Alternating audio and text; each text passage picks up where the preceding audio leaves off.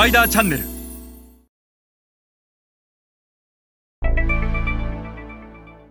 皆さんこんにちはスパイダーの森部です、えー今日は昨今成長著しいフィリピンにおける小売流通についてお話します、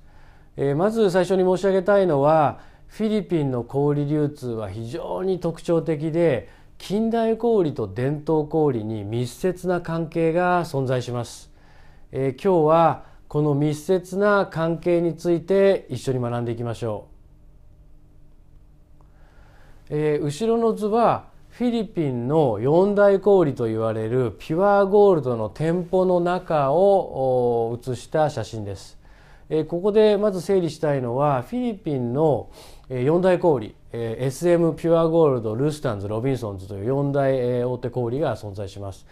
それ以外にコンビニ系ですとセブンイレブンを筆頭にファミリーマートミニストップがありドラッグストアだと圧倒的にマーキュリードラッグというのが、まあ、メトロマニラを中心にフィリピンではあ大手の近代小売と言われているところでございます。えー彼らはルソン島だけに限らずビサヤやミンダナオ島を含めて、え店舗展開をしていると。でその中でも今日注目したいのはこのピュアゴールドで、えっと、まずこの写真。ポスレジが何台も並んでますが、えー注目すべきはここです。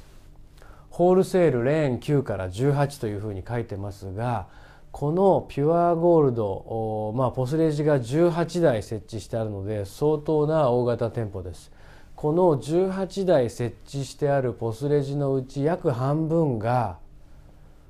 ホールセール向け、えーつまりは大量に同じような商品を買い込んでいる人がいますがこれ一般消費者ではなくて、えーフィリピンのサリサリと言われる伝統小売のオーナーさんなんですがこういったサリサリストアのオーナー向けのレーンになっていると。要は日本でイオンで業者が商品を仕入れるのと同じような感覚、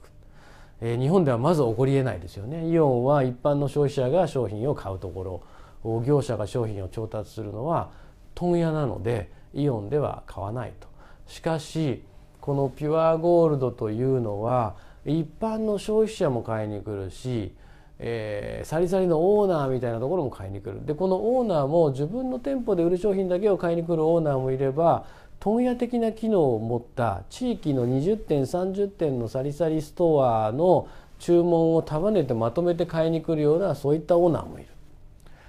ですから業者と一般消費者が混在してる。でじゃあ業者に出す値段と一般消費者に出す値段違うのかって言ったらこれがまた不思議で同じ値段であると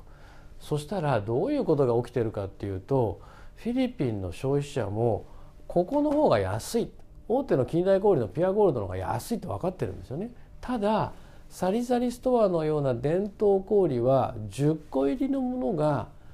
1個から買える。その代わり10%高い。けどその方がいいと。9個も10個もいらないと。1個でいいんだという消費者は当然サリサリストアから買うし、えー安い方がいいっていう人はピュアゴールドから買うと。こんな不思議な構造が成り立っていて実は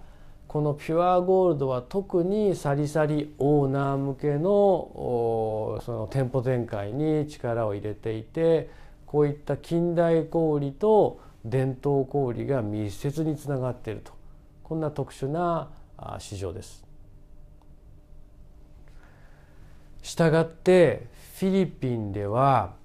これらピュアゴールドのような近代小売をいかに獲得するかということが伝統小売での配下率や、えーサリサリオーナーへの認知を上げることにもなるので特にこのピュアゴールドという小売には注目をすべき市場であるということになります。